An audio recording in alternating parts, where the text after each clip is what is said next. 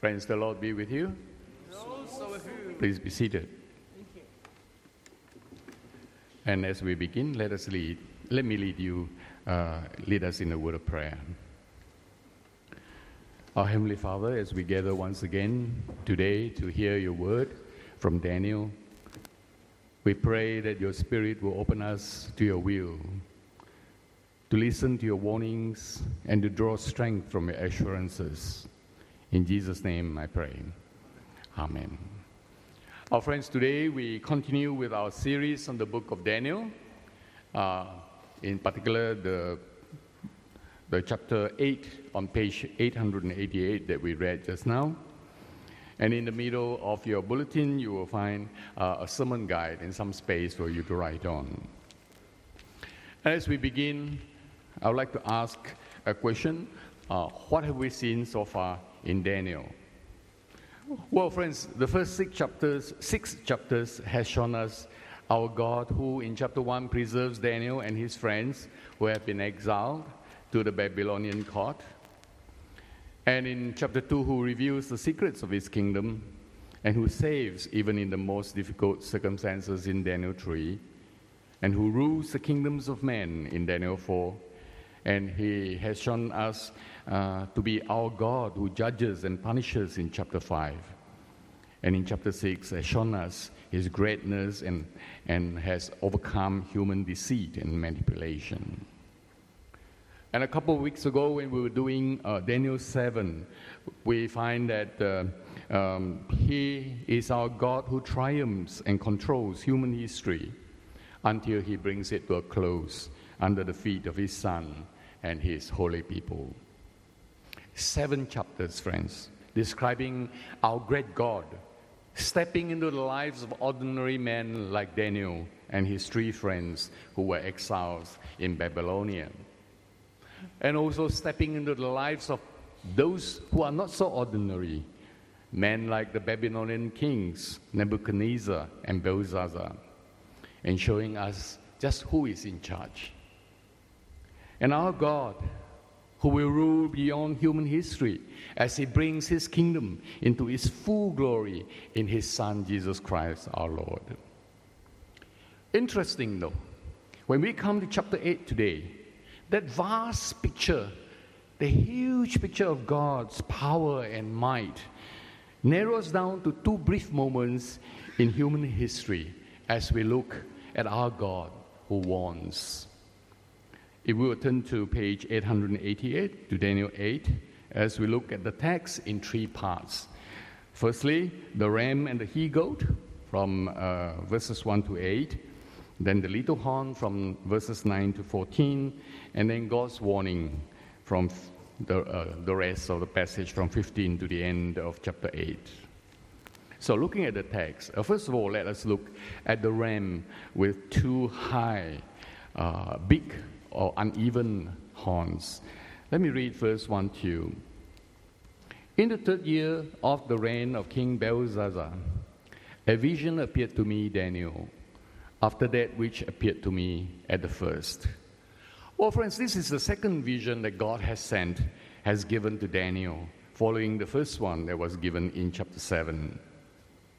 And though this vision was given in the third year of the reign of King Bel- Belshazzar of Babylon, that is around the year 550 BC, it is describing events beyond Belshazzar, even beyond the Babylonian Empire.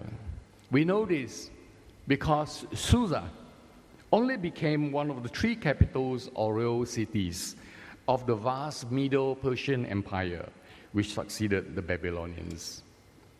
This was a city, if you know, uh, from, the, uh, from the book of Esther, where one of the Medo Persian kings, King Xerxes, met Esther, his queen, in the year 460 BC, about 100 years from the time uh, this vision was given to Daniel. But in his vision, Daniel saw Susa with all the grandeur, all the trappings of a capital city. Not at all like the Susa of his time, partially destroyed and abandoned in the wars between Babylonia and Assyria. In the following two verses, from 3 to 4, Daniel saw a ram, a ram, a male sheep, with two big horns of uneven size, the larger one appearing at a later stage from the smaller one.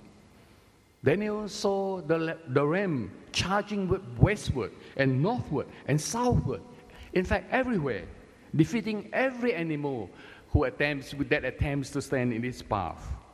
And as a result, it can do anything it wanted until the male goat with a big horn came on the scene. You see, as Daniel was wondering and thinking about what he was seeing and what the ram would continue to do, verse 5 tells us that a male goat with a great big horn came charging from the west, and it moved so fast that its feet did not even touch the ground.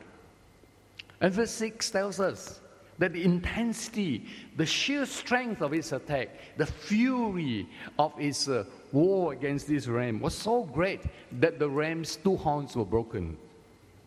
The ram was defeated and trampled on the ground. It's just like National Geographic, you know, when you see these two big animals with big horns fighting each other and clashing uh, during the uh, mating season. It was a timely warning that nothing, no matter how powerful, no matter how immense, no matter how invincible it might appear to be, no one, nobody, no animal is forever. And later we will see from the explanation by the, Gabriel, uh, by the angel Gabriel in verses 20 and 21 that the ram was the Medo Persian Empire that reigned supreme for over 200 years from BC 550 to BC 333 when it was finally overrun by the goat that represented the Greek Macedonian forces of Alexander the Great. Now, back to the male goat. And just as nothing could withstand the power of the ram in its time, now nothing could withstand the power of the male goat. The goat become, became even bigger than the ram. But at the peak of the, the, the, the, the, goat's power, the big horn was broken and in its place rose up four big horns. Friends, this is another warning to us that no earthly power or kingdom or person lasts forever. World history tells us that Alexander conquered nearly the whole of the known world of his time, but died of illness in BC 323 at the young age of 33, at the peak of his physical power and his military and political power. Let me read eight, verse 8 to you.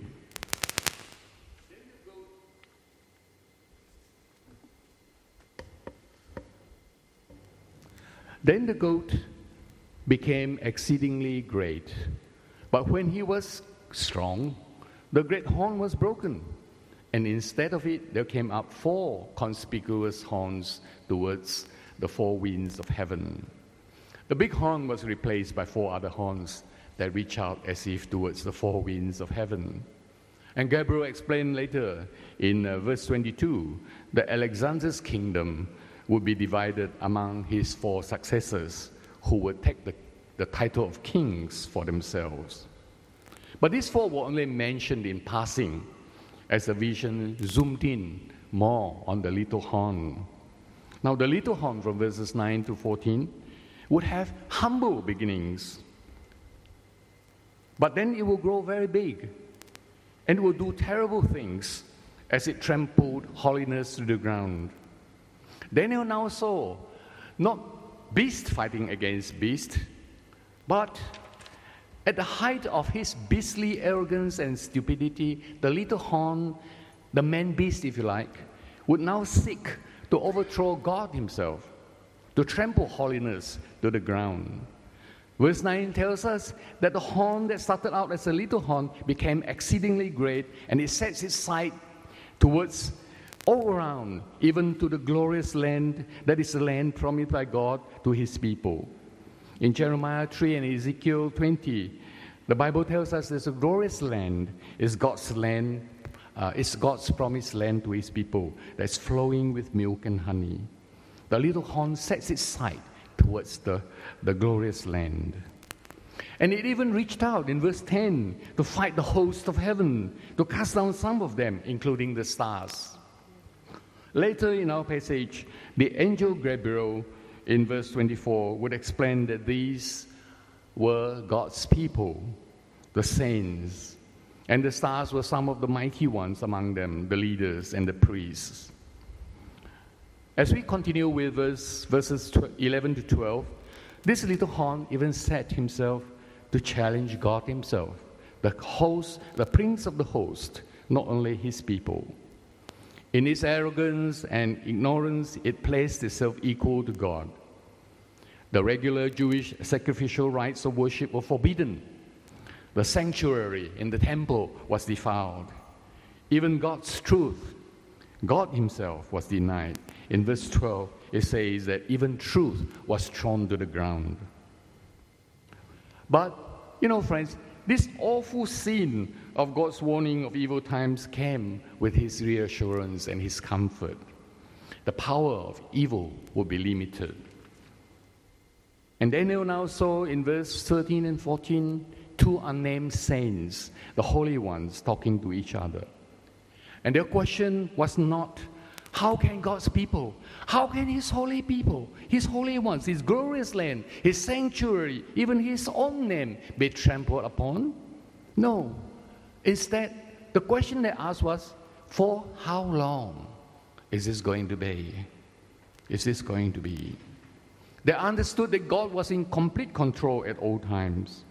And the answer given to them was 2,300 days. Now, friends, there is no special significance in the number 2,300.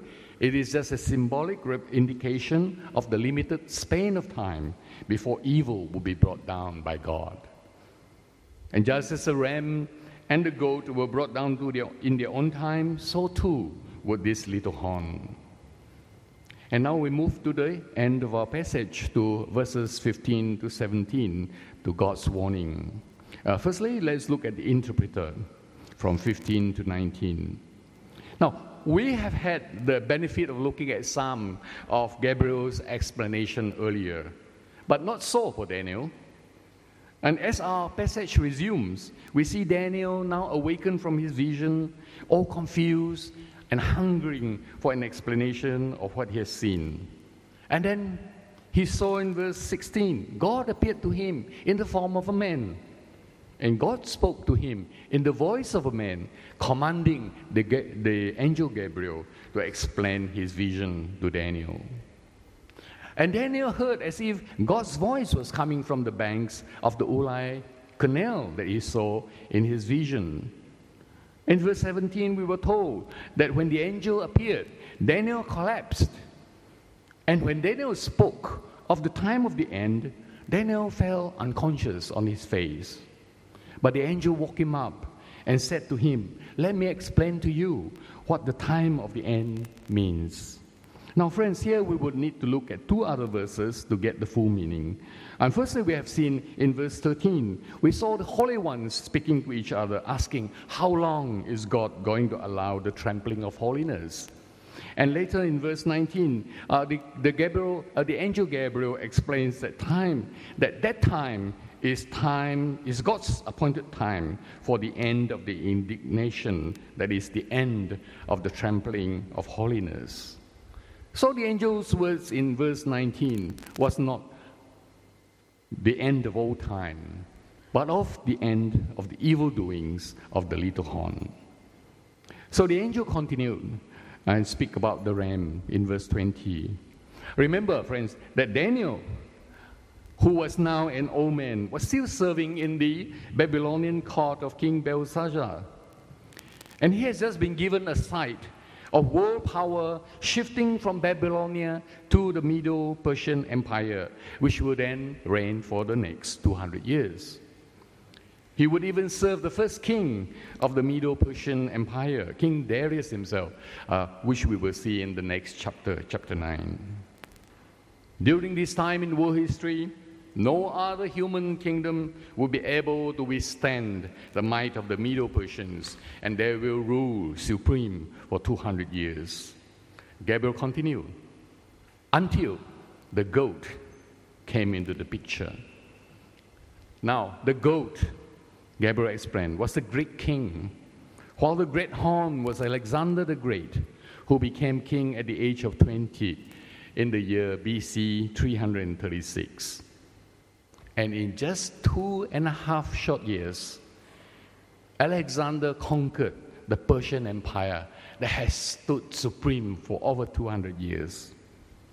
And in 10 more years, Alexander conquered the rest of the known world at that time, as far east as India and as far south as Egypt. Alexander's conquest was described in verse 5 as the male goat who came from the west across the face of the earth without even touching the ground. Now, Alexander, as world history tells us, died in 323 BC at the peak of his power and political and military might. He was just 33. At his death, his kingdom was divided among his four generals, the four other horns in verse 22, which did not have the same power as Alexander did. And then came the little horn. Who was this little horn? Can history identify him, this little horn? Well, history certainly can. For verse 23 describe the passing of 100, 148 years in less than 30 words. It was in 175 BC that Antiochus IV took the Greek throne by deceit from his own nephew. And his evil treatment of God's people are captured in some Jewish writings, in some Jewish books, describing Antiochus' deception and terrible persecution of the Jewish people. He was killing them and selling them off as slaves, robbing the city, uh, pillaging the temple, offering pagan sacrifices on the temple altar, and forcing pagan worship among God's people. He even dared to call himself as Antiochus Epiphanes, or God made manifest in his conceit in his conceit and self proclaimed greatness. But as with all things that we have seen, including the ram and the goat, this little horn will be destroyed. Not by another man, but by divine hands. Antiochus, Antiochus died under mysterious circumstances, which we'll look at in more detail in a little while. And the angel says, the angel Gabriel ends this explanation by instructing Daniel to seal up the vision. Let me read the final two verses for you. The vision of the evenings and the mornings that has been told is true, but seal up the vision, for it refers to many days from now. And I, Daniel, was overcome and lay sick for some days. Then I rose and went about the king's business. But I was appalled by the vision and did not understand it. Now, friends, uh, now, friends, remember that at this time the temple in Jerusalem and even the walls of the city have not been rebuilt. But Daniel has been given a vision that will go beyond this time, beyond the restoration of the temple to its uh, desecration by Antiochus. It was God's way of warning his people there will always be persecution. Daniel's vision will be sealed up for now, but 380 years in the future, his words will remind them that God has already warned them in advance in the words of Daniel chapter 8. With that warning, God has also assured them that evil would be limited. Above all, God has assured that He would always be in control. So, friends, in conclusion, chapter 8 shows us two warnings from God. Firstly, God wants us not to put our trust in human kingdoms. Great kingdoms do arise. They rise and may seem that they are here to stay forever, but God will limit their power and influence. So God's warning is don't put our trust in worldly kingdoms that will pass away, but in the eternal kingdom of God that will last forever. Secondly, God wants us of persecution and evil in the last days.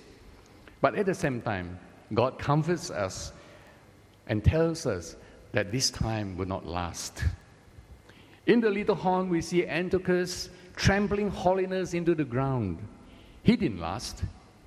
And some writings say that he died when, for no reason, as he was riding fast in his chariot, he flew out of the chariot and he fell onto the ground, onto the road, and uh, hit the ground and broke all the bones in his body and died.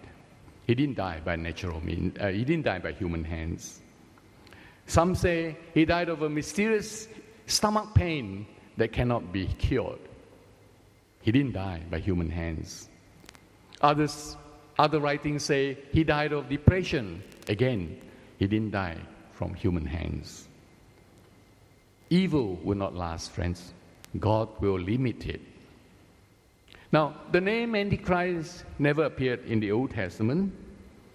Now, if we, if we look at Antichrist and we use the name eh, for, to describe someone who is opposed to holiness, who is opposed to God, then we can see that Antiochus was the Old Testament Antichrist, who came on the scene before the appearance of God's kingdom that was first brought in by Jesus Christ our Lord.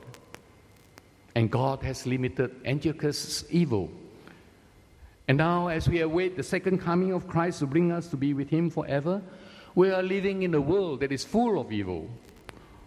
Our Lord Jesus Himself warns us that evil exists in the world in John 7, verse 7. The world hates me because I testify about it, that its works are evil. We see the church under persecution and even death. We see Christians marginalized suffering, and persecuted for acknowledging God as Lord of their lives in the liberal, westernized countries.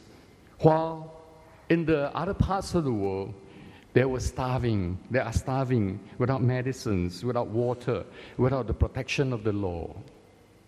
And it is so tempting for us sitting in the pews to ask, why, God? Why do you allow this? Why do you allow the leaders and the saints of your church, the stars and the hosts of heaven to be trampled upon? But God Himself has already warned us in Daniel evil and persecution and suffering exists not only in the past, it will remain until the final putting down of the Antichrist. The Apostle John reminds us in 1 John chapter 2 that many antichrists have come and that we live in the final hour. He defined them as he who denies the Father and the Son. The Apostle, John, uh, the Apostle Paul calls him the man of lawlessness. Let me say that again. The Apostle Paul calls him the man of lawlessness. In 2 Thessalonians 2, he says, The man of lawlessness who opposes and exalts himself so that he can take his seat in the temple of God proclaiming himself to be God. Sounds, words that sounds very familiar to us, don't they? It's as if Daniel 8 is speaking to us again. He took his seat in the temple of God, proclaiming himself to be God. And so, friends, we are reminded that as we lived, as we live in these last days, and as the, as the world suffers from evil powers that are drawn as if from the devil himself. Daniel has shown us that God is in full control and that he will limit the days of evil. And on that day, as our psalmist tells us in our Psalm 75, uh, verses 8 to 10, our psalmist tells us this For in the hand of the Lord there is a cup with foaming wine, well mixed, and he pours out from it and all the wicked of the earth shall drain it down to the dregs, and all the horns of the wicked he will cut off. A one final word of comfort as we wait for that day uh, from, comes from Revelation 17, our New Testament reading, Revelation 17 14.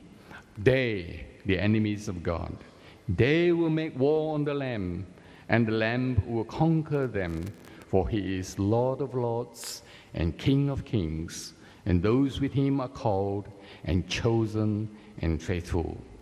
So, friends, as we wait for that day to come, when Jesus will come and take us home to be with him, stay strong in the Lord and rejoice in him. Let's pray. Our Heavenly Father, we thank you for your assurance of victory over evil. We thank you for promising, for promising to limit its days. Most of all, we thank you for loving us. And we pray that your Spirit will give us the strength to persevere in this world until Jesus comes for us and restores all things new. In his mighty name we pray. Amen.